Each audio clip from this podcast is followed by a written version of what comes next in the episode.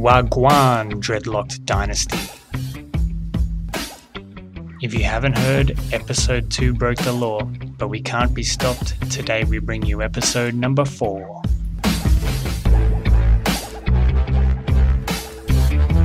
Welcome to the mid season show. In this episode, we reflect on the highs and the lows. We are recapping the biggest injuries and we see who's making a splash during free agent bidding. Mo power, mo problems. We look at the risers and fallers in the power rankings and catch up with a very special guest over the phone. Let's not forget about the trading man. Brad Lovelock is back with his usual shenanigans. So pass the Dutch chip on the left hand side, Dreadlock Dynasty. We hope you enjoy the show.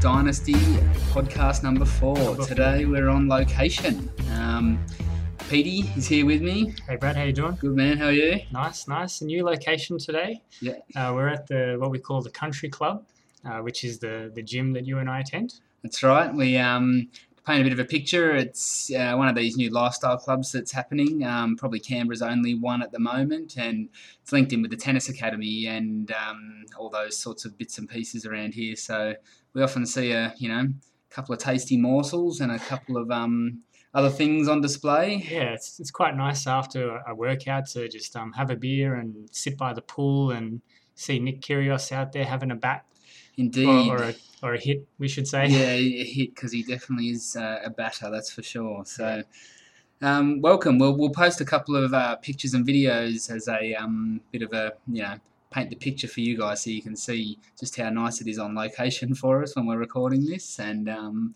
yeah, Yeah, special commentary today is by Shao Kahn yes, uh, I from yeah. Mortal Kombat. Yep. If you're familiar with the game out there. Um, so Shao Kahn, let's get us started.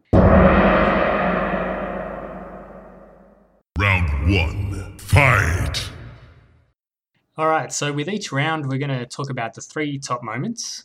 We're going to go through who are the biggest injuries. We won't go through them all because there's been absolute carnage each week. absolute carnage. And we'll also talk about who are the big spenders. Now, we're going to define a big spender as someone that's splashed more than $25 in, in one bid. Yep, quarter of their annual fab dollars. Yeah, that's some high rollers right there. All right, so top three moments of round one. Now, the fantasy gods, they've favoured Rambro in week one. Ben won with just 130 points, so he's defeated Geordie, who could only manage 128. Now, outside of Geordie, how many teams do you think Ben defeats with a score of just 130 points? I'd have to say none, Pete. I couldn't imagine he beats too many others besides Geordie. That would be right. So, um, the, the fantasy gods are on Ben's side early. Indeed. Play number two. So, fresh out of the salty Boogayaga Boys division, Laurie Beard, our man Chips, he's exploded with 227 points. What a start. Unbelievable this score here, Pete. Uh, Kareem Hunt, who I gave absolutely next to zero chance of being successful this year, burst onto the scene with 49 fantasy points, which Wow. is, you know, that's Lev Bell numbers um, and then some. So, I mean, I don't think anybody saw that coming really. And um, yeah, Opening night, I think that game was, and a Thursday special. yeah, it was. Buck It- the trend. Buck the trend took everyone by surprise. Impressive. And the number one play for this round was a commission bowl matchup. So myself, Cool Runnings, took on the commish, the Yarra Villains. Talk us through what happened here, Brad. Yeah, so this one, um, great way to start off the year actually, with, with you and um, the commish. Scoreboard shenanigans, of course. So we're all watching the final results come through. Hutch takes out the win by 0.1 on game day. Ouch. Brutal for you. It was brutal. There's nothing worse than losing by such a small margin. And uh, sure enough, he jinxed himself by basically saying he's just awaiting a score change to um, adjust the result. And sure enough, yeah, score correction to Corey Tuma, and you took out the win, mate. So Yeah, lucky win. Um, yeah, he certainly called it, didn't he, Hacho? Um, he, Yeah. he felt pretty bad initially beating me by 0.1 points. Um, but I try to make him feel good about himself. Like, this is what fantasy is all about losing by 0.1. It is, it is. It's um, You it's know. a brutal game, fantasy. Yeah, and uh, Hutcho and I, we also had a side bet in this game. Uh, so Hutcho owns the Bengals safety Shawn Williams, who was out for the first few weeks, I believe. Yep. Uh, so we had a battle here of who's the replacement. My man was Clayton Fejedelem, and he had his money on Josh Shaw. So we battled it out for a beer, and they both kind of stunk it up. Wasn't great. no, you couldn't really say one replaced Shawn Williams, but Fejedelem came through with five points, and Shaw had two points. So the Peronis were on Hutch that week. That's a, that's a cheeky little win on the side there to, to double blow to Hutch, unfortunately.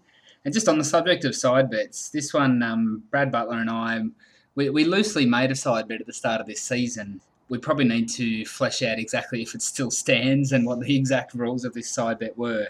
But we had a little cheeky uh, naming rights bet for the 20, 2018-2019 season, and that was based on who out of Rex Burkhead and Mike Gillislee would be the um, leading running back for the Pats this year. So okay, well, I guess that started off with Gillislee. Um, Gillislee shot out of the gates well, and I sort of thought to myself, well, this side bet could be working my way. But as of um, last week, Gillislee was missing, and Rex Burkhead had a um, lion's share of the work. So stay tuned. This one could well play out. Okay. Um, so naming rights, did you say? That's, naming rights for the other person's team. So um, could be brutal. All right.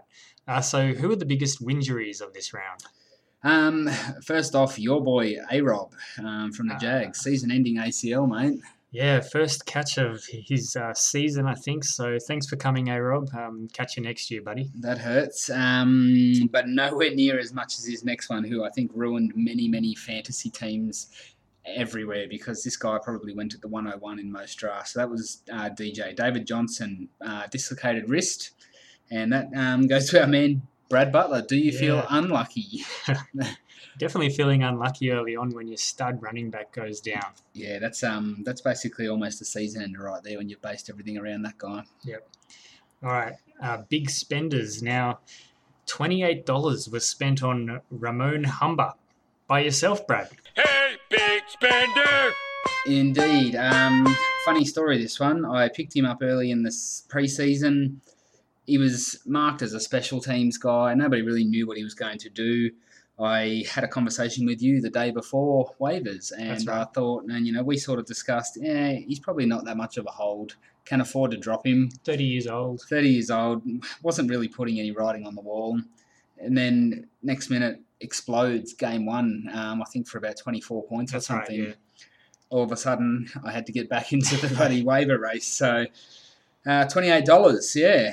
And I think I just beat out um, the commish by $1. We, we believe the commish put in a $26 bid on that one. Yeah. And um, Humber, he, he he did very well even after that first round, but Yeah. unfortunately got hurt because this is fantasy football and people get hurt. Broken hand. On the field, off the field, hearts get broken. Killing me.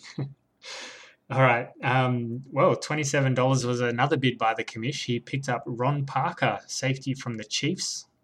Yeah, I think that was on the back of yeah massive um, point gain in week one again. So 21 points in week one, um, and then has basically done nothing since. So unsure of the value of the investment there, but um, you know Hutch wanted to splash out a bit to try and get a couple of stud defensive guys. So Yeah. Well, I think it's a good strategy early on um, to wait and see who the defenders are. yeah, And you got to wait those first couple of weeks you to need sort it out. probably three weeks under the belt to ensure it's a, a regular production thing. So. Round two. Fight! top moments of round two. Now, Brad, you've gone on to score the highest score of the week with 209 points, yet two of your guys laid an egg. The damn goose egg. Uh, BJ Goodson and Jordy Nelson, of all two people, to lay a thought? donut. Um, I was generally banking on both of those guys for a sort of at least minimum 10 points each, if not more. So obviously could have scored a lot more that week, but yeah, 209, happy with that. But obviously carrying donuts is not the way to win fantasy football games. Not ideal. Number two, top player of the round, Laurie Beard and Kareem Hunt. They are the real deal. So their season continues with a great opening surge 192 points for the Lorry Beard, and Kareem Hunt, another big score with 28 points. Yeah, um, look, anytime your RBs are scoring 28 points, you're generally pretty happy. That's, Yeah. um, you know, it's getting up towards the value of two players or the extreme elite. So, again, Kareem Hunt defies my initial predictions on the season. And, I mean, Chips sort of out of nowhere is basically pushing himself up for, you know, a bit of promotion. And, Yeah, uh, I think it was a shock early start. It's like, who's this Chips guy? yeah. Out of nowhere, he's putting up these massive scores. So it was pretty exciting for the league, I think. Yeah, definitely. All right, now the top moment for the week. The fantasy gods are back. They've favoured Julian this time, who won with just 132 points. Who did he beat? Uh, another low ball score here. Um, but you guessed it, he's beaten my Zach Ball Ertz, Ball Zach Ertz, whatever he calls himself, Geordie. Um, he's managed to only scrape together 125 in round two. Yeah, and once again, um, besides Geordie, how many teams do you think Julian beats this week with a score of 132? I'm going to have to stick with my initial answer in round one. He's, he's not beating anybody He's outside not beating of- anybody. Yeah. Tough um, start to poor old Geordie. Now, the biggest injuries of the week. Who've we got? Uh, big Kwon Alexander. Um, this fella was an absolute stud in last year's uh, scoring. I think Hutch traded for him and Tannehill and That's someone right, else, yeah. I think, and um, basically lost, you know, the crux of both of the stars of that trade to injury Yeah, almost brutal as soon start. as it happened. Yeah, terribly unlucky Hutch. Um, but yeah, Kwon Alexander was the big one there. And Greg Olsen, Carolina's tight end, he's usually good for a bunch of points every week. Um, so Dan lost him to a broken foot. Unlucky Dan. Now, who are our big spenders? So this week, Blake, Hey, big spender. uh, Rashard Higgins, the Cleveland wide receiver, $38. Now, that is a fair That's a investment. big chunk of money right there. Blake, he's got a lot of, he's got deep pockets. He's very deep pockets. Now, Higgins, funnily enough, I drafted this guy in our startup draft. Oh, really? Uh, okay. I'd read some good mail on him. He was, you know, coming through with another young fella in Cleveland there. Obviously, couldn't keep him on my roster because he did absolutely nothing last season. Yeah. So got you the dropped him on promotion. pretty early, did yeah, dropped him fairly early on, I think. So. Okay. uh, got the promotion back into the starting side with a couple of injuries, I think, to Cleveland. Exploded for 19 points, hence Blake preparing to splash out, Yeah. assuming that would continue. However, he's gone on to average something like two points, so uh, he's been rightly dropped. Yeah, fair enough. And you, you do this sometimes, you know, you, you want to get your hands on that next guy that explodes. So fair enough. Next big spender, our boy Geordie splashed out not too much less, uh, $35 on Derrick Kindred, the Cleveland safety. So both Cleveland obviously had a good um, stat week this week. Yeah. So that's um that's some big points, uh, big dollars there. Sorry. Yeah, so Derrick Kindred, you know, he was looking like a reliable safety, um, averaging 12 points a game at this point, and he's, he's taken a bit of a dip lately. He's been averaging six points ever since. Uh, so he's still owned, I believe, by Geordie, though. Uh, he had an all right game in round seven. Yeah, I did notice that he uh, actually got back big towards that that you know that score initially. So maybe there's some light at the end of the tunnel. Round three. Fight! Okay, now in round three, Dan, he's scored 108 points and narrowly misses the worst losing margin of all time. So he's lost this one by 105 points, just missing out on the all time record. Now, are you familiar with who owns the, the largest losing record, Brad? I'm actually not Pete. No? No. Oh, okay. Well, let me take you for a trip down memory lane. It was round one of the playoffs last year. Uh, Yeah, now you now it's coming back to you. So you put up a score of 144 points, which fell short of my 253, which set the largest losing margin of all time at 109 points. ah, screw you, man. That's that's that's oh, that's hard. Don't take me back there. Brutality. Play number two for the week. Now you've put up a massive score here, Brad. 241 points, but you've also laid another donut with Marcus Maye. the damn goose egg. Uh, the trend continues. So obviously, I um, have fallen short of the all-time scoring margin here. Uh, the, sorry, the highest score of all time, which is kind of all I'm really gunning for at the moment. I just, Okay, yeah. I just can never seem to put the perfect week together to take that. But uh, You're not, you're not satisfied with winning every week. no, no, I just want one of the records. Um, Well, you've got a record. yeah, well, I've, I've got the record of biggest losing margin, which is not the one I want. It would be offset if I could win um, with, you know, basically the highest score of all time, but I fell short of yours by 12 points. Yeah, well, interesting to note. Before this game, Marcus Maye was averaging 12 points a game, which is all you needed to to get that record you've been after. Screw you, man. Brutality. All right, now the top play of the week. Well, it's a sad play of the week, really. Um, Geordie scores the lowest points total of all time with a score of 92. Fatality. Yeah, right. That's disgusting. JR had the previous low score of all time with 111, Yeah, sorry, he's probably pretty happy that, that he's taken that off his hands. yeah, Um, by a fair margin too. Yeah. Now, interesting to note that if it wasn't for Geordie's 92 this week, um, Dan would have broken the record with his score of 108. So he's pretty happy that Geordie's put up such a stinker then. He would be. So, um, yeah, you might want to Buy him a beer, Dan. buy some beers, Dan. All right, who have we got for injuries this week? Uh, most notable one this week is Darren Sproles from the Eagles. Uh, he broke his forearm, so Matty Matty loses him. However, I don't think he was putting up huge numbers as it was, but he was definitely serviceable. So Yeah, unlucky there, Matty.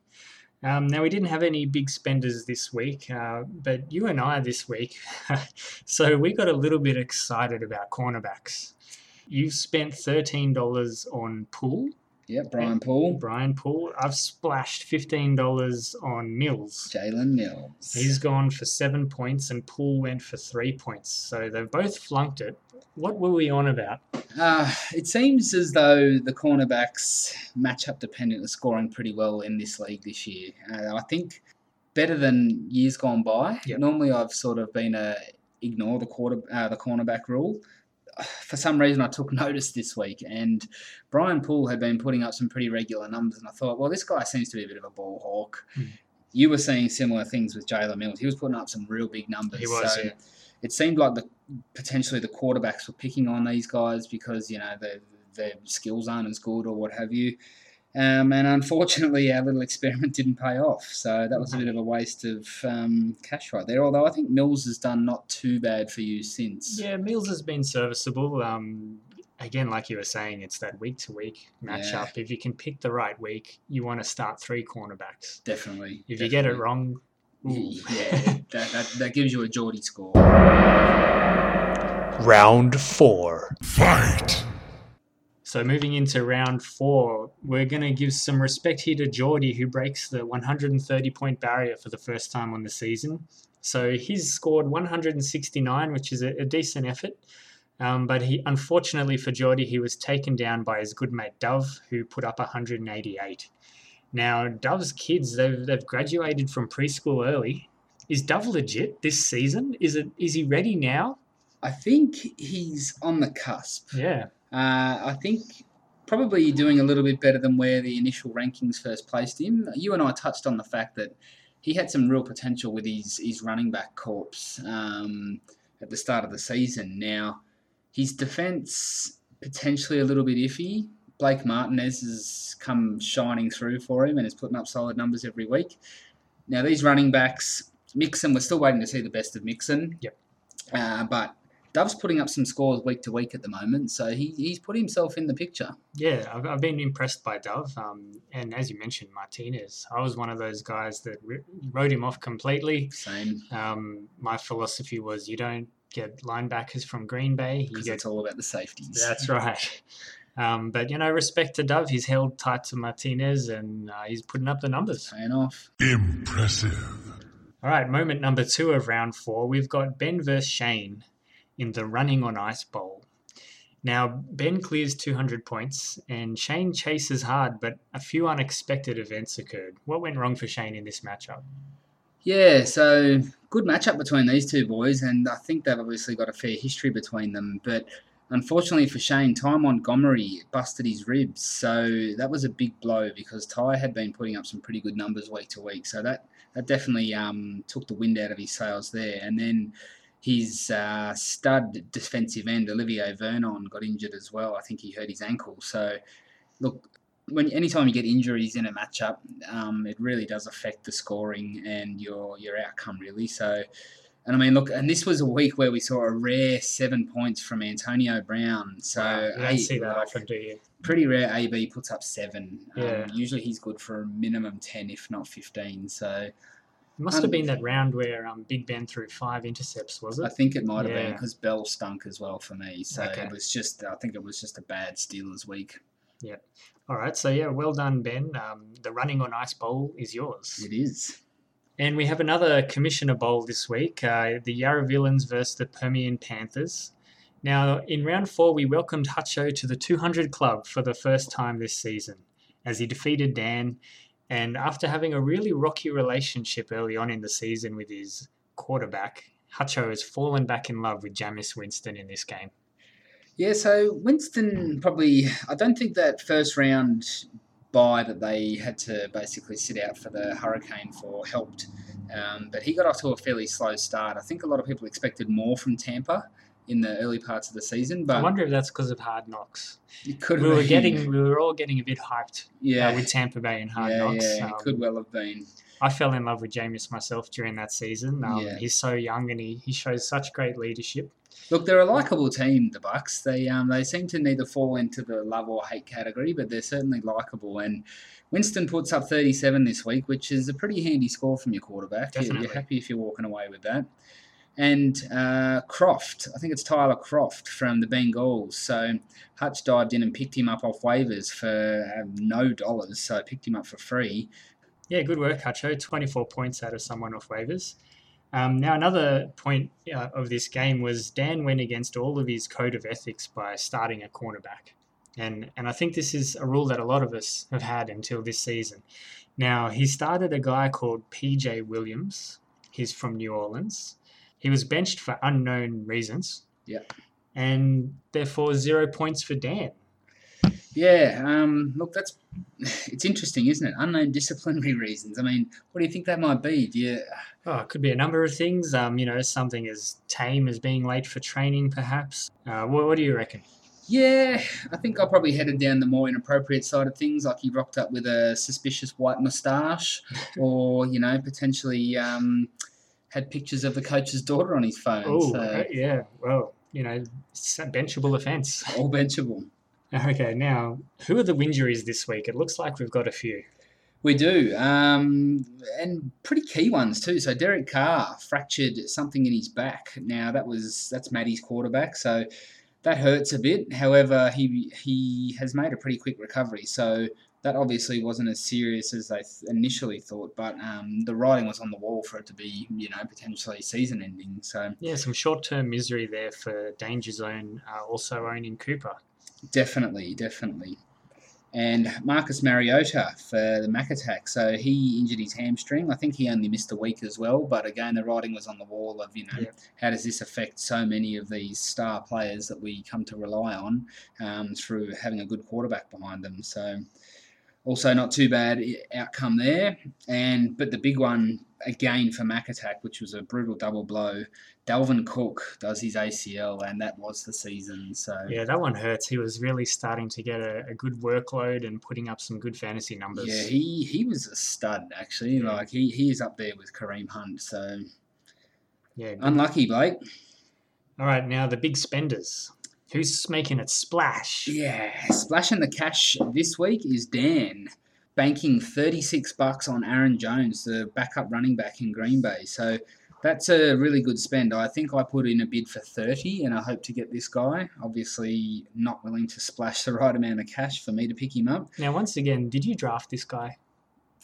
Yes, Okay. He was third, third in the basically the the depth chart at Okay. Green Bay. So, So getting no looks. no no love. looks. It was T. Y. Montgomery and Jamaal Williams, who Shane um, had both of. So I thought, Yeah. look, I'll grab him. You know, there might be a chance. Obviously, you realised how far down the depth chart he was, and thought there's no point hanging on to this guy. Yeah. And man, am I kicking myself because he is a legit running back. This fella. If Green Bay stick with him, he's up there with your Dalvin Cooks and your Kareem Hunts. He's been putting up some monster numbers. So money well spent, Dan. Um, thirty-six dollars seems like a lot, but the money's there to be spent. You know, you, you can't carry it over to the other side, or you can carry half of it. I think the rules are the maximum you can bring into a season is 150. So you got to spend it. Yeah, agreed. And you know, if you don't, someone else will, which is you know how I missed out on Aaron Jones. Another one, thirty dollars for Jacquizz Rodgers by Maddie. Um, yeah, this was a strange one because Doug Martin was just coming off his four-game suspension. yeah. Um, Rodgers was filling in nicely, uh, but you know heading straight back to the bench afterwards. So, yeah, um, very interesting ad there. Whether or not he just wasn't aware or just thought, you know, look, hey, I'll just grab him in case Martin goes down or doesn't pan out to be what they're hoping. So, Yeah. Honourable mentions $23, Alfred Morris uh, from the Cowboys. So, Dove obviously just picking up um, a bit of protection should Zeke's suspension finally get uh, handed down. So, Yeah, well, Dove is heavily invested in the, the Zeke offense, he is. uh, so I think he's got both handcuffs. I think he does, which is a smart move, really. Yeah. Can't afford not to. Round five. Fight! Okay, heading into round five. Now, Brad, you've got another donut here. What's with all the donuts on the year now? You're, you're the donut king right now. I love a chocolate donut. So this time it's Dwayne Allen. So Gronk is a late addition to the injury report for me this week. Uh, bruise or a contusion or something, which I'm assuming is just like a cork in training late in the week. So uh, logical choice says to me, I've got the handcuff. I start Dwayne Allen. It made sense. It made sense. Little do I realise that New England have absolutely no interest in throwing this guy the ball. They purely used him to To block, the run. So okay. um, he basically put up a complete stinker for me, but thankfully it didn't cost me the, the result. Now, play number two. So this was a this was exciting. So the Permian Panthers and the Cool Running squads they battled it out for the all-time highest score record. Talk us through this one. Yeah, so obviously previous record set by you was 252 in that forgettable round one playoff game against me last year. At the conclusion of the Monday games, you're sitting on 250 with Adrian Amos, the Chicago safety, to play. Fresh off waivers. fresh off waivers. Uh, this guy's eating them up thanks to the fact that Chicago have no linebackers.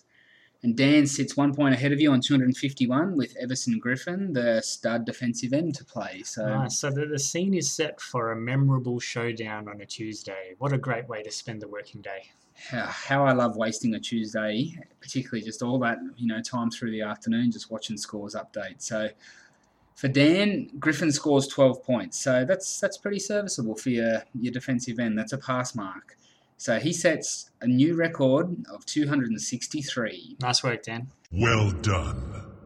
However, that was quickly short lived, and um, you came through to set a new record of 266. Man, that is unbelievable. So Amos banks you 16 points, and you just go on to just rewrite the record books yet again. Well, I wasn't happy about Dan taking my record. I, I wanted it back. Touche. And I mean, geez, it's going to take someone a little while to pass that mark. Yeah, well, you know, anything can happen in fantasy football, and this was a fun, fun Tuesday. Um, you know, a few league members were following this one close, so it was, it was good on the banter. And uh, respect to our individual opponents that week, um, Brad Butler and Blake, they put up decent scores, so that meant that they weren't part of the losing margin record. Uh, they escaped that, so uh, it's still yours, buddy. Sorry. Ah, asshole. Brutality. And the top moment for the week, we had JR coming into this round. Now, he was undefeated at this point of the season, so he actually has had a pretty good run. He's had the lowest points against average of just 142 points. Now, this week, he's up against the Godfather Shane, who's put on 166 points. So, heading into the Tuesday game, this match all comes down to the action of Trubisky. Yeah, so JR loves this guy, Mitch Trubisky. I mean, God knows what he's going to turn out to be as a quarterback, but I just love bantering with JR about how shit Trubisky is. But, you know, I could turn out to have egg on my face in, you know, five years' time. However, true to his word, JR starts him after a semi chub, and it was an okay debut. So Julian slowly starts to peg back Shane's lead. And just when it's starting to look a little bit interesting that this might end up a close result between the two of them, Trubisky throws an interception, which costs the Bears and JR their respective games. So, Ouch. Yeah, Mitch Trubisky. I wonder Not- if he realised that not only did he cost the Bears the game, but he also cost Julian the win. Look, I'm hoping JR has him on Twitter and has, um, you know, trolled him afterwards. you know, there's there's many of these passionate people out there that do that. So fingers crossed. Mitch knows that, um, yeah, he's broken JR's heart. Yeah, he should be aware of that. Uh, so yeah, well done, Shane, uh, on getting the win there. Uh, now, who have we got on the injury list? Big one is OBJ. Breaks his leg, so Oh. he's done for the season. So that's another double blow for Rush Hour. So, had, Tough week. Yeah, I mean, I, I don't know what quarter he um, broke his leg in, whether it was towards the start or the end of the game, but that could have had a potential um, play on the result of JR's game that week. And another one, JJ Watt, also a season with a leg injury for our, our man Brad Butler. Do you feel unlucky? Definitely feeling unlucky at this point in time. Um, now, the big spenders. $29 splashed out by Dove. So he's grabbed Roger Lewis from the Giants on the back of the injuries to OBJ and a couple of the other receivers. Yeah, I think all their receiving core got injured that week. Uh, so Roger Lewis appeared to be the next man up. Um, but unfortunately, I think he had one reception for 15 yards. Uh, so, oh, well, the money's there to be spent. So, you It know, you take these risks. Uh, so, uh, I don't mind it. Round six. Fight! Okay, so play number three for round six. Rambro joins the 200 club, but he's lost. Tough break. How do you lose when you score 200 points? You play me. Ah, Um, there you go. So, I mean, most weeks I'm averaging over 200 at the moment, which is, yeah, I'm, I'm pretty thankful that I've got a team that can put up those kind of numbers. So, Even when you're laying donuts, the donut even when king. I'm even when I'm putting up donuts. So, yeah, unlucky for Rambro. He he put up a good good score as you said, and just just fell to the matchup defeat, unfortunately. So, Unlucky. All right, play number two. The force is real. Clinto marks another entry into the 200 club, and his record is now at four and two. What do you think of Clinto this season? Yeah, look, he's surprised me, Clint. Um, he's he's basically got a couple of guys that were potentially there to break out, but probably didn't have, you know, the the support of a lot of the fantasy experts. So I think with Deshaun Watson coming in, people didn't really know what to expect from the Houston receivers, and he's got both Hopkins and Fuller Mm. there. So, and with the way Deshaun's playing, like you know, these guys are feeding at the moment, and yeah, Clint's got a couple of defensive guys putting up numbers as well, and McCaffrey. So Bauman's moved to um, a place in Oakland now where maybe he's getting more snaps. yeah, and- that's right. So I think he's got he's got some good options there. So I think he's thereabouts. I think he's similar to Dove. He's on that cusp. Hmm. Um, you couldn't sort of say the entire squad is elite, but it's getting there. Yeah, I like Clinto's team. Um, I've just got a few players noted here. I call them accidental heroes. So Nelson Agholor was pretty much written off by the fantasy community as a wide player, Yeah. as we saw in previous years, but they've moved him into the slot, and he's, he's playing really well. And Will Fuller, again, an accidental hero, benefiting, as you mentioned, from Watson. And Andre Hopkins is the comeback kid this season, I reckon. He was pretty down last year, Yeah. um, but once Watson is under centre, uh, Yeah. he's, he's legit again. Okay, now the top moment for the round. Heading into the Tuesday game, the margin between Do You Feel Lucky and the Mac Attack Mustangs stands at a massive 156 points. Ooh. Now, Blake has put up 234 and has nobody left to play on the Tuesday. Right. Meanwhile, our buddy Brad Butler, he has Marlon Mack, T.Y. Hilton, Jonnu Smith, and Adam Vinatieri to play. Now, keep in mind, Brad, the biggest losing, losing record is 109 points, and you own it. I can't remind you enough about this, I'm sorry. Brutality. Um, now, talk us through what happens in the Tuesday game. Okay, well, thanks for just digging the knife in a little bit deeper. However, this is a slow start in this game between um, these two. So basically, it's going end to end with a whole lot of field goals. There's not many touchdowns to speak of. So the stats aren't hugely climbing for, for Brad's team. Um, his players aren't putting up a whole lot of numbers at this point. So basically, by the end of this game, Butler gets two points from T.Y. Hilton, two points from Jonnu Smith, two points from Marlon Mack, Finish him! and 10 points from Vinatieri. So that just shows you the kind of game it was. His, his star studs um, in the offense are putting up two points apiece, and his kicker lands 10. So, Yeah, brutal scores there for Brad Butler. So as a result, we have a new record. The largest losing margin is now 138 points, which therefore means Blake sets a new record also for the largest winning margin. So that means both of us lose a record in this game. How's that for a burden off your back, though?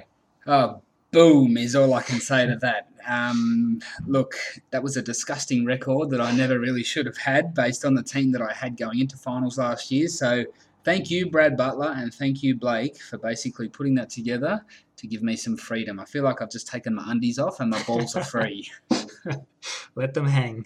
Cause I'm free. Free falling. Yeah, I'm free. Free falling. All right. So injuries of the week.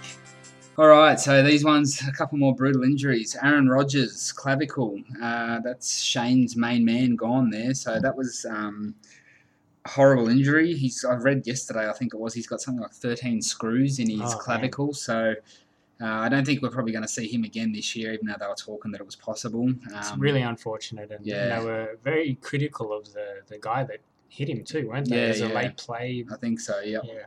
So I mean that that hurts a lot of studs as well, you know, like my Jordy Nelson and Davante Yeah. Adams. Like these guys were looking all right until uh, Brett Hundley got on board. So Mm, Good news for Blake Martinez, perhaps. definitely, yeah. Emmanuel Sanders, the next one. He's twisted his ankle and he's been out. Uh, this will be second week out for Blake. So um, that hurts because that also hurts my man, Demaryius Thomas. No, so so there'll be double, triple, quadruple teaming yeah. Sanders really um, opens it up for Demaryius to get his catches. So get back, Emmanuel. And the last one of that week was Luke Kuechly. So I think this is his fourth serious concussion for my Balzac Ertz. So not good, um, but I did read yesterday that he's now cleared that concussion protocol. So Good news there for Kuechly because, um, you know, concussion is very serious these days, and the concern of his career being over yeah, just, definitely. just is hanging over his head with every hit. Yeah, you never like to see that sort of stuff. Uh, big spenders. All right, another big splash from the commish Hutcho on the safety from Denver, Justin Simmons. So I dropped this guy literally the couple of days before this game played out, and he exploded for something like um, 12 solos or Yeah, I remember that. Yep. Over 20 fantasy points. Yeah. Um, so I then, of course, similar to Ramon Humbert, jumped in and tried to buy him back again. Um, Hutch obviously willing to splash more. Now, Pete, you added five tight ends for the grand total of zero dollars. Tell me about this. Oh, okay, yeah. A lot of people asked me about this. Um, I had no tight ends available basically for the next week, so I thought I'd just grab a handful of them, put in bids of zero dollars, get as many as I could, and basically as the week went by towards the Sunday, just cull them one by one as I figured out who might be worth starting. And it was on a Saturday afternoon. I was out doing my grocery shopping and looking at my phone instead of, you know, helping the wife. And, um, standard. doing my life administration and Brad Butler gets in touch and is making me feel all warm and good on the inside about the possibility of owning Jimmy Graham. Uh, so the rest is history. We made our trade and I think I cut all five of those tight ends after that. Final round. Fight! Okay, round seven. Moment number three. Now, Dove versus Maddie in what we've dubbed the Dangerous Love Bowl. Now, Carr and Cooper, they've combined for 90 points in this game um, on a Thursday. So heading into the weekend, uh, you know, Dove's not going to feel good about life. Um, but Maddie manages to hold off Dove uh, quite well, even though he got 46 points out of Zeke. Yeah, this one was interesting because you know we'd kind of been waiting for Cooper to remember how to catch a ball That's and right. for Carr to, to hit him with the ball. So, um, yeah, this these guys just exploded. I think basically from you know two minutes into the first quarter, Amari had gone for about a forty yard touchdown, and it just kept coming all day. So, um, I mean, you kind of went into you know Friday night, which is you know our, their Thursday night game, knowing that Maddie was on a pretty good base here to win this game. So big scores from Maddie, uh, 239, which is right up there in the you know the Yeah, top scores of the league. So congrats, Maddie. And no slouch, Dove puts up 196. So I mean, most other weeks that 196 beats plenty of teams. Sure so, does. Um, so un- unlucky there for Dove after putting up such a good score. Now, play number two of the week. Our commissioner, our dear Hutcho, he has started to make a bit of a habit on making it rain on safeties that go on to do nothing the next week. So we spoke earlier about Ron Parker. This week it was Justin Simmons who scored just three points after Hutcho made it rain with $30. Yeah, Hutcho. So, wow, $57 in the season on safeties that have let you down immediately the week after. And now you're broke, bro. Um, and we're at round seven. What are you going to do for for bids going forward, Yeah, man? So halfway through the season, and our commissioner is broke, and um, he's actually been quite creative here. He's made a trade. He's uh, traded thirty dollars of chip, chips bid bid dollars, and he's given chips around six. So I actually like this deal. I think it's very creative. Uh, chips had money to burn, and this this allows Hutcho to get back into the bidding game. Yeah, so I had never really thought of doing this thing myself, but um, like you say, it works, man. Chips had a bit of cash there. He had nearly 150 bucks that he obviously was not using because he's got a team full of guys that are, you know, comfortably performing week to week. So for Hutch to pass off around six for 30 bucks, um, yeah, it makes the birthday trade look different though, doesn't it? Yeah, we'll get to that later. We'll, we'll update you on the birthday love a little shortly after this. Um, now, the the top play of the week, I guess we're halfway through the season. We're doing our recap, uh, so we have to mention you here. That after seven rounds, you're undefeated. Yeah, uh, not where I expected to be. I always thought I had a, a pretty strong team this year, and obviously was copped a fair bit of flack after the the first podcast of the year for talking about my team.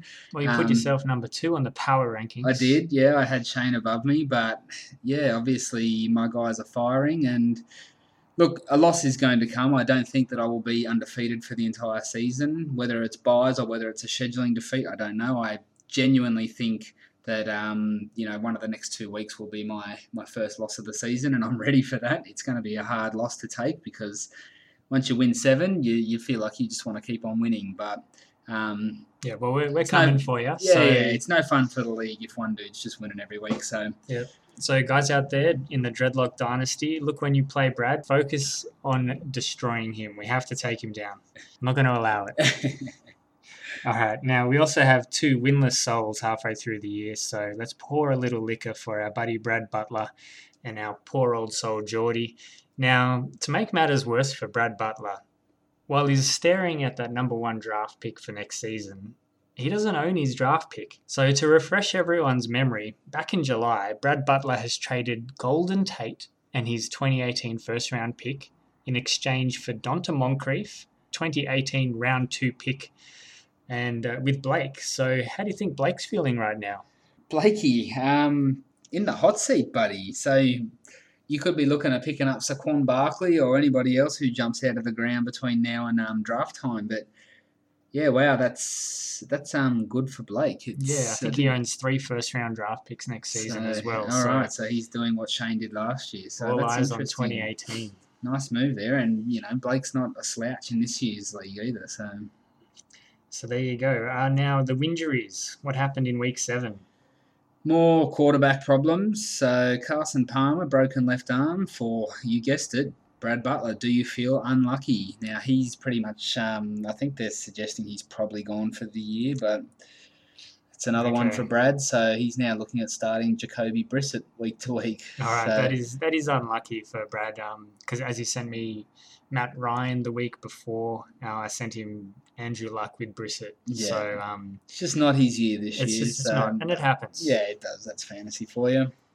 Jay Cutler also out for, for me. Not that it's a huge big deal with um, having Brady there as my week to week starter, but Cutler is looking to be back next week, which gets him back in time for the Pats bye. So not the worst. And Dan Bailey, um, Cowboys kicker. So he's usually rock solid, this guy, but he's he's done his groin. So Yeah, so this injury happened during the game. Um, so it's always quite funny when kickers uh, get hurt, yeah, uh, yeah. particularly for us Aussies that, you know, we, we play Aussie rules and rugby league where, you know, we're, we're a bit tougher stereotypically than the kickers we like to pretend at least. Definitely. Um, so Dallas handed their kicking duties to Jeff Heath.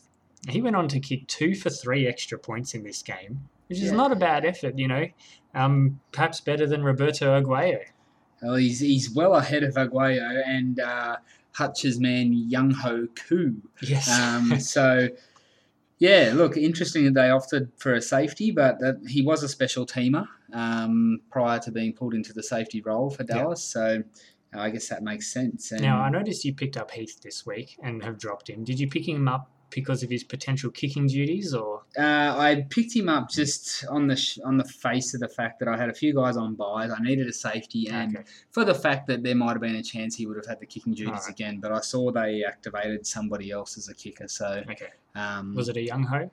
No. Although I did see this morning that the Chargers have once again worked out Young Ho. So okay. even though they cut him back to the, you know, the s- whatever the practice squad or something, they've worked him out again. So um, battered wife syndrome there for the Chargers. can't keep a young ho down. well done. All right. Now, there were no real big spenders after week seven. However, you've made it splash on my man Terrance Mitchell, $17. Yeah. So again, one of these cornerbacks that I think you had him a couple of weeks back and I did. him. I picked him up and he had an absolute stinker, and I dropped him purely based on the fact he scored rubbish for me. And then I think he's gone on to score pretty well again He's since. gone back to his good scoring ways. So he might be like um, my Cameron Heyward curse for you. If I if I start Cameron Heyward, he struggles to put up more than three points, but as soon as anybody else starts him, he puts up you know fifteen to twenty. So yeah, look, um, I've got a couple of my defensive backs on bye this week, so unfortunately, I'm looking at playing some cornerbacks um, out of no choice. So well, as we mentioned, if you find the right week, um, they can go large. Exactly, and I figure you know I- I needed to get this guy. He's clearly um, leagues ahead of who else is on the roster, uh, the waivers there at cornerback. So Why not? So that wraps up the first seven weeks of the season. it does halfway through, boys. Um, good luck for the rest of the season. It's um, yeah, it's it's been interesting, and you know we look forward to wrapping up the you know the final seven weeks in the the next podcast. But a few other bits and pieces to talk about first, Pete. Yep. All right, let's have a look at the relegation and promotion battles.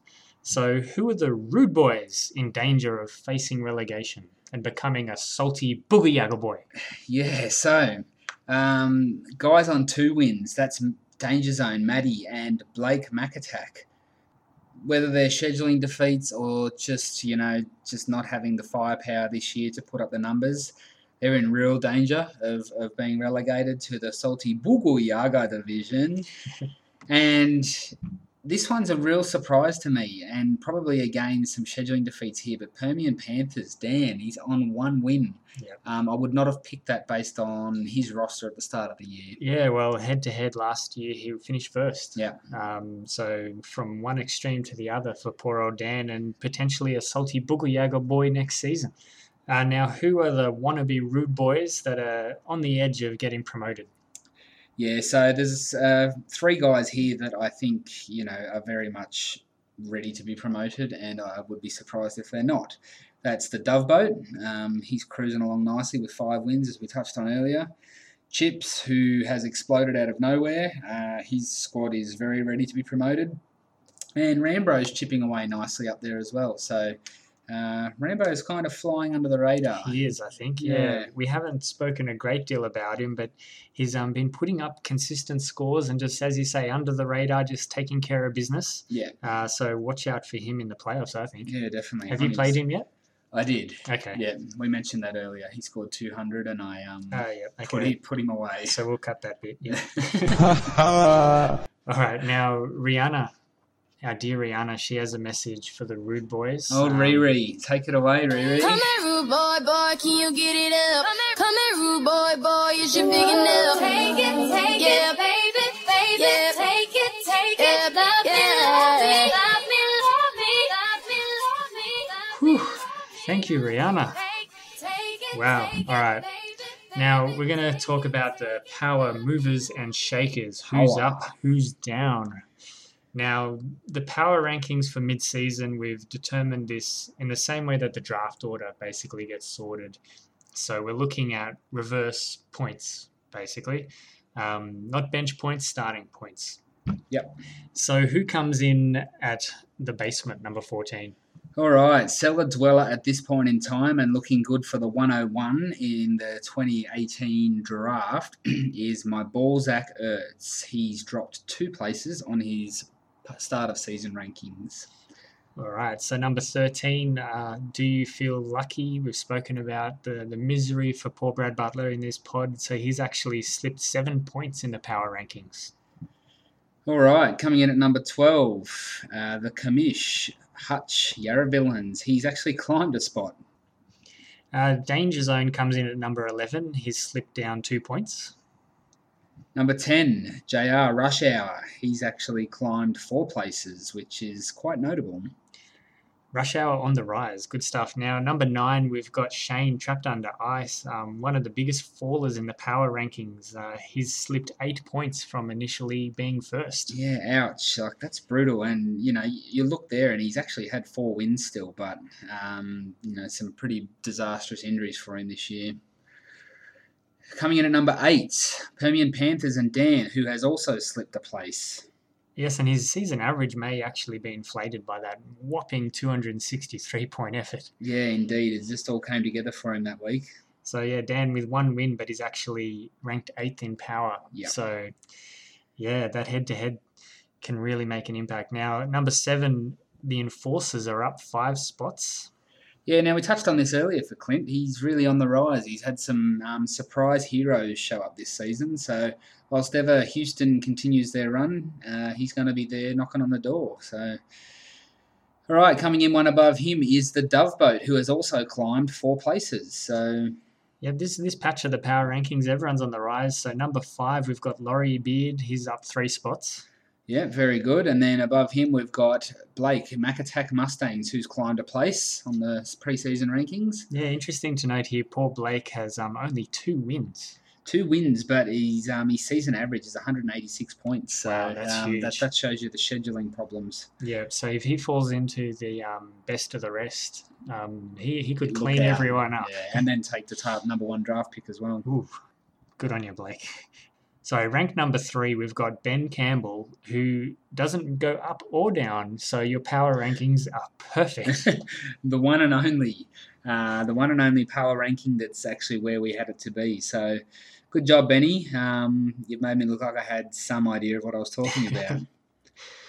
Number two, Mr. Cool Runnings, Petey, sitting right beside me. You've moved up two places and you've got an average of 194 on the season and six wins. So Yeah, not bad. Um, similar to Dan though, I think my average is inflated massively by my 265 point week. yeah, I think that Um, definitely helped bump it up a bit. Yeah, um, but I am sitting on six wins, I believe, Yeah, at this yep. stage. Uh, so that brings us to number one, trading day, up one spot, top of the power rankings mid-season. Power. I won't go on about it. Happy no, to be stop, there. stop talking now. Um, I'll go on about it, or everyone will complain about you talking about yourself. Exactly. So through seven games, um, you're, you're averaging 210 points a game. So that's 16 points per game more than the next person, and you're undefeated. So I don't think anyone can really argue that you've got the most power. Um, Some might just for a bit of banter, sake, yeah, yeah. and fair enough. Yeah, fair call. Yeah, bring it on. That's you Um, know that's what it's all about. Yeah, so so good on you. Thanks, man. Um, but you know, there's only one way from the top. there is. That's right. And I'm waiting for it to start. All right, so there you have it, the mid-season power rankings. And while we're on the subject, we'll go straight to the birthday trade. Now, just to recap everyone here, uh, Blake and Julian swapped round four picks.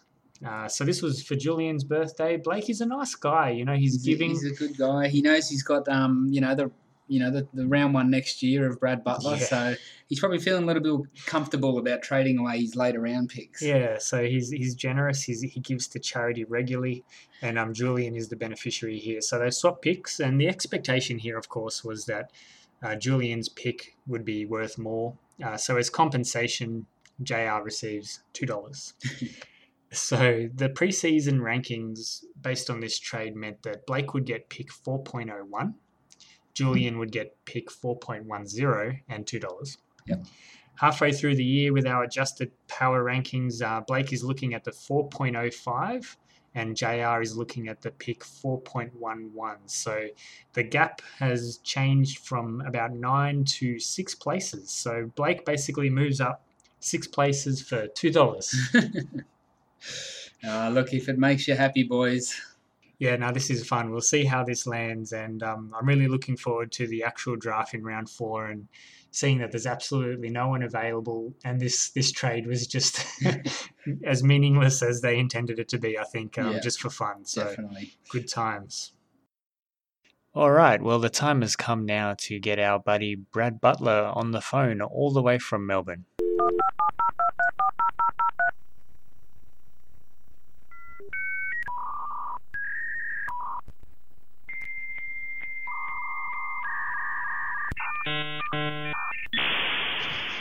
Okay, all right. Well, um, we'd like to welcome this week our podcast technical guru, Mr. Brad Butler. He joins us all the way from, I'm assuming, cloudy Melbourne. Um, It is a bit cloudy welcome today. this week, Brad. It's a bit cloudy today. Same here in Canberra, my friend. Um, but welcome to the podcast. Special guest number two, really. We've um, we've had the dove boat on before, and um, this time it's your turn. So welcome. Gracias. How's um how's everything going for you in the moment in the the dynasty world, mate? It's um Uh, let's just say it's lucky that this is one of seven leagues I've got. seven. Wow, eh, that's that's a how do you keep across all seven? Uh, with great difficulty. Yeah. Things do slip Yeah, through the cracks, um, I'm not going to lie. Yeah, yeah, definitely. I expanded to to six this year, and I think it's just too much. I'm going to scale it back next year, but Yeah, I'm going to have a good just- hard look, I think, at the end of the year about which leagues I actually give a shit about, which ones I've actually invested time into, because there's a couple that kind of by default take a back burner sometimes. Generally, Yeah, the yeah. non dynasty leagues. I just. yes, And once you get that dynasty bug, redraft just. Uh, doesn't have it. it's not quite there, is it? No.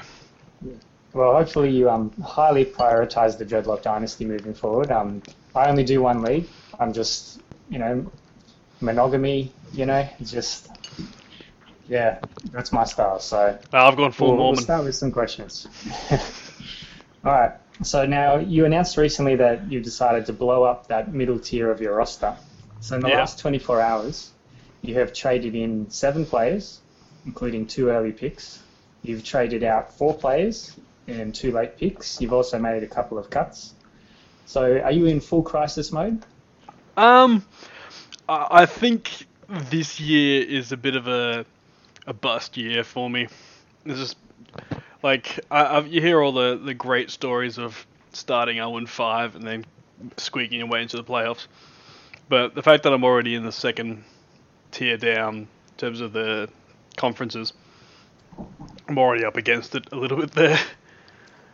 And uh, yeah, I, I just thought I've got some some good high end players, but my depth was just god awful. So I thought I was well sell off some of those high upside, whatever depth I had to try and uh, bring myself back up and do it next year. I think that's um, I think that sort of showed when we did our early rankings before the start of the year. Like when we looked at um, your team, you know, because we incorporated some of the depth into those rankings, you slipped outside where people thought you should have been because you had a great starting lineup on paper. Um, but then you fell away a bit when it came to the depth, and then lo and behold, you got another buttload of injuries. Yeah, if injuries Um, and bye weeks weren't a thing, I'd be uh, very much up there. Yeah, yeah, definitely.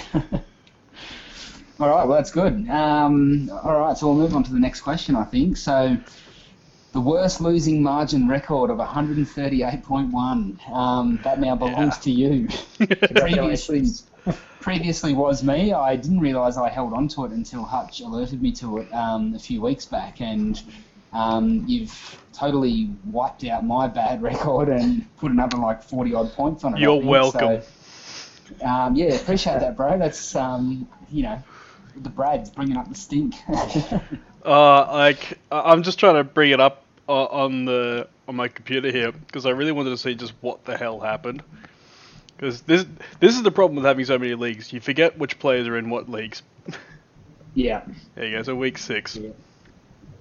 By the way, I do like the new theme of Dreadlock Dynasty this year.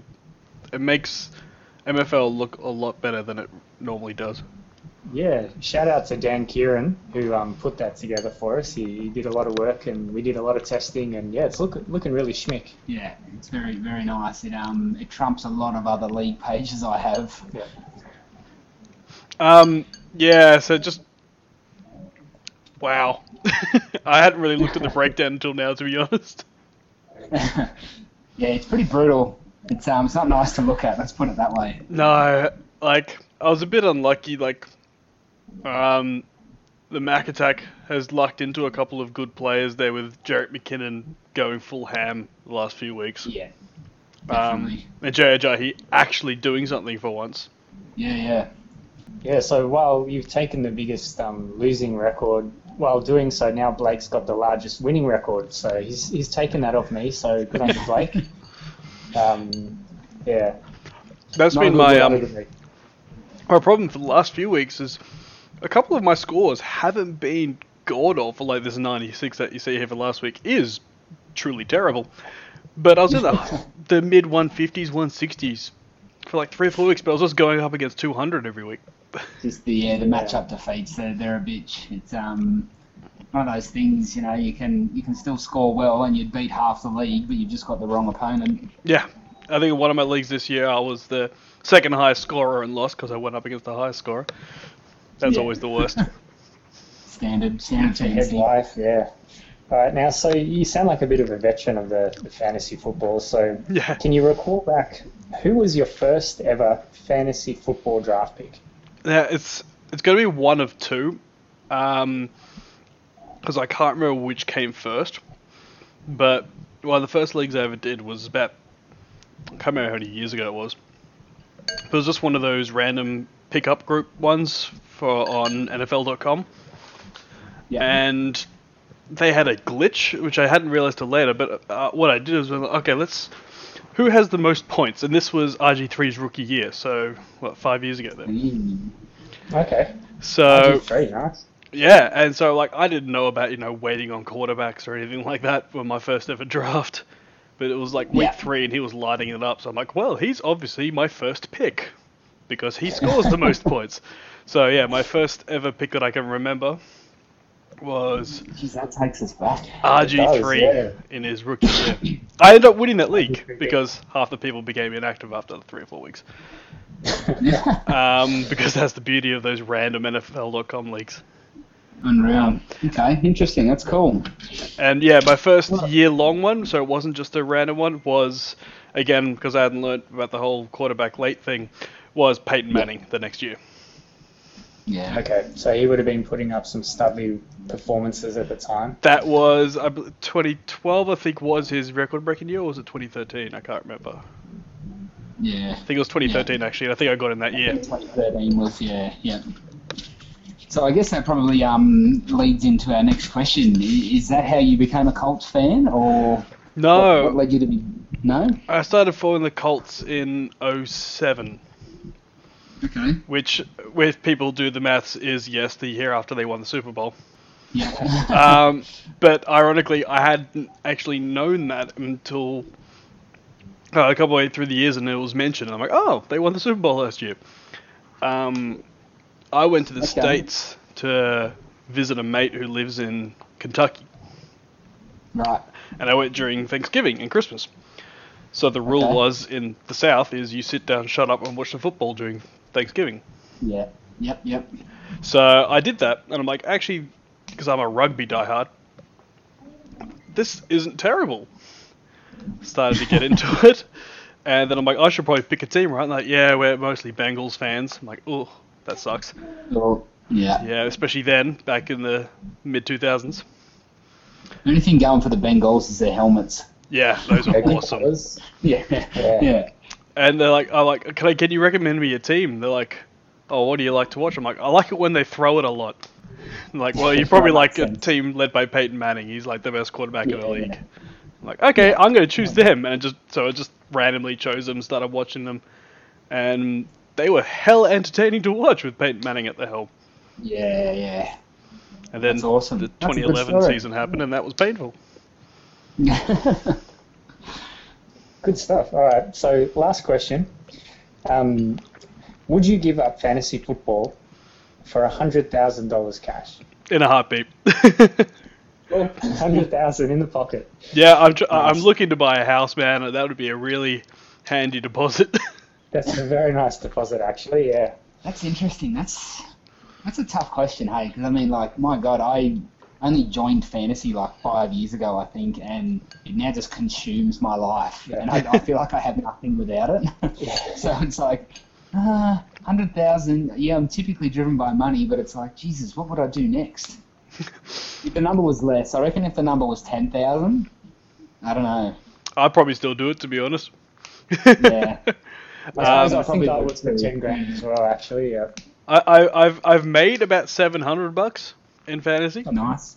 because Yeah. my so far my record in because I only started doing paid leagues for about three years now. So far, I win one league and come second in another league each year. But those leagues change every year. Yeah, yeah, yeah. Good stuff. That's good. Well, that's um, that probably wraps up the formalities of our questions. Yeah. Um, I guess what's what's on the radar for you heading forward? You're trying to get some picks to build up for next year and, and start Yeah. strong. I've been hearing some good things about the um, 2018 draft class. Class, so I thought I might as well try and go in on that. Hilariously, I'm very much in the running for that first overall pick, which I traded away. Yeah, yeah. Oh. Okay, back yeah. back when I was thinking I was going to be a contender this year, and thought, oh, I'll probably, hopefully, with any luck, it'll be a late pick. So yeah. probably Which you probably you, you were a contender until you know just one or two injuries, and ah, you know because I mean you could have traded in some depth for sure, but. I suppose a bit of an ad hoc question here. Where, where do you see who do you see in the final this year? The two the two teams. oh, that's that's a bit that's hard. Um, because you're gonna have to throw out those outlier weeks. Like as much as Mac destroyed me this week, I don't really see it as a as a Super Bowl team. Yeah. Um, just kind of everything fell right. Uh, Brad, of course, you are undefeated. Yeah, it's um. I'm waiting for the the tower to fall. It's got to happen at some point. I don't want to go through the season undefeated either. I think that would be a bit, a little bit.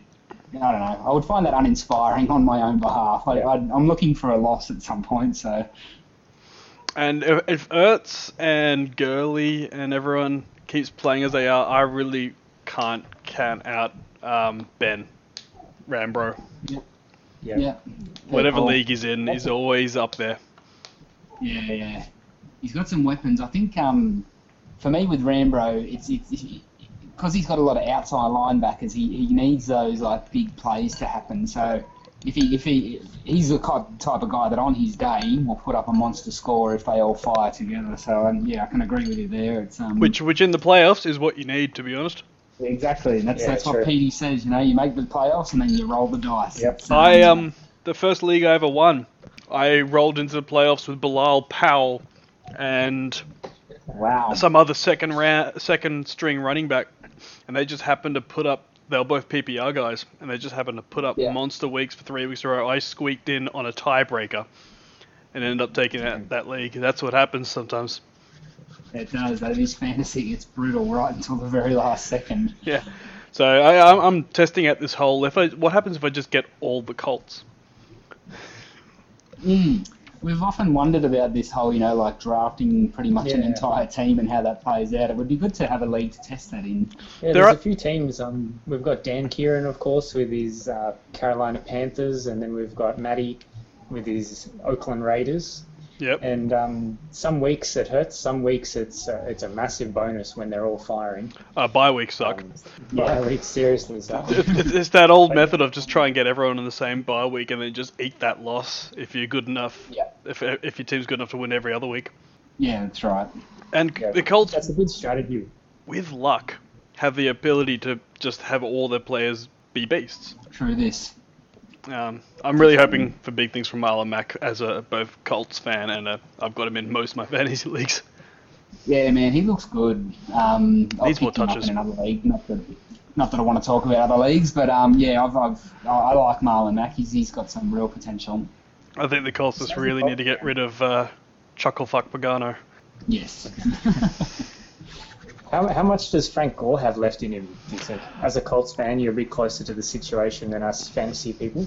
I, the is just so solid. Like, he doesn't hurt the team. Like, he doesn't have that breakaway now, but he is just such a solid first, second down guy that I think if they can utilize Mack to be that breakout guy, I think he's got like his contract's up at the end of the year, and to be honest, the way our new GM is playing, he's not going to be re-signed by the Colts, and I doubt that any of the he would only want to go to a contender, and I doubt many of the contenders would really be looking for him. I can't see him really getting the roster spot unless you know major injuries happen and he's you know sitting on a practice squad somewhere. Really. Yeah, and I doubt he would. I think he'd be too proud to go onto a practice squad, to be honest. Yeah. Yeah. Yeah. Um, the, the only thing I could see would be something like like what happened to, with AP and the Cardinals this year. yeah. Definitely. I could see him going to someone like the Cardinals if they lose DJ again, and Yeah. they've just got such a good run blocking O line. Yeah, that's right. It just fits the situation. Yeah, especially with his style of running, being that real power back. Yeah. Very good. All right, man. Well, we'll probably bring this uh, segment to a close. Um, thanks for coming on, and you know, thank you for taking on the, the technical role of the podcast for No us problem. and helping PD out with the producing. I just um, I just sit here and try to look pretty, so You just talk. I just talk, can, can talk. Um, but yeah, good to finally chat, and um, yeah, thanks for coming on today. Thanks uh, uh, for everyone listening. Please send me all your picks. I want your picks. Snap, well played. So, Thanks, Brad. Take care. No problem. cheers, mate. good one. See you, buddy. So that wraps up the podcast for the mid-season review. Now, I should make you all aware that we've got a commissioner pod coming shortly to give you all an update on league happenings. That'll be good, that one. Um, you know, as we start to plan for next year, it's good to know if there's any proposed rule changes on the way and things to be voted on at the end of the season. So I look And- forward to that. And just basically to be reminded of a few rules. Yeah, definitely. Because I think the trade deadlines moved and uh, the best of the rest, uh, how that works has Yeah, changed yeah, marginally as well. Yep. And let's not forget rivalry round. So we'll be Ah. previewing that as well. Exciting. All right, and a big thanks and shout out to Brad Butler uh, for his interview and for the work that he does as the, the technical side of the, the podcast. So once um, once we finish these podcasts, Pete does a whole lot of editing, and then Brad Butler looks after basically getting the upload to all the different platforms and making available for your listening. So thanks, Brad. We appreciate it. Yeah, so good luck to all, and um, thank you very much for Shao Khan for your commentary throughout the game. As we always say, make the playoffs. Test your luck. Ciao, ciao. Ciao, ciao, jobless.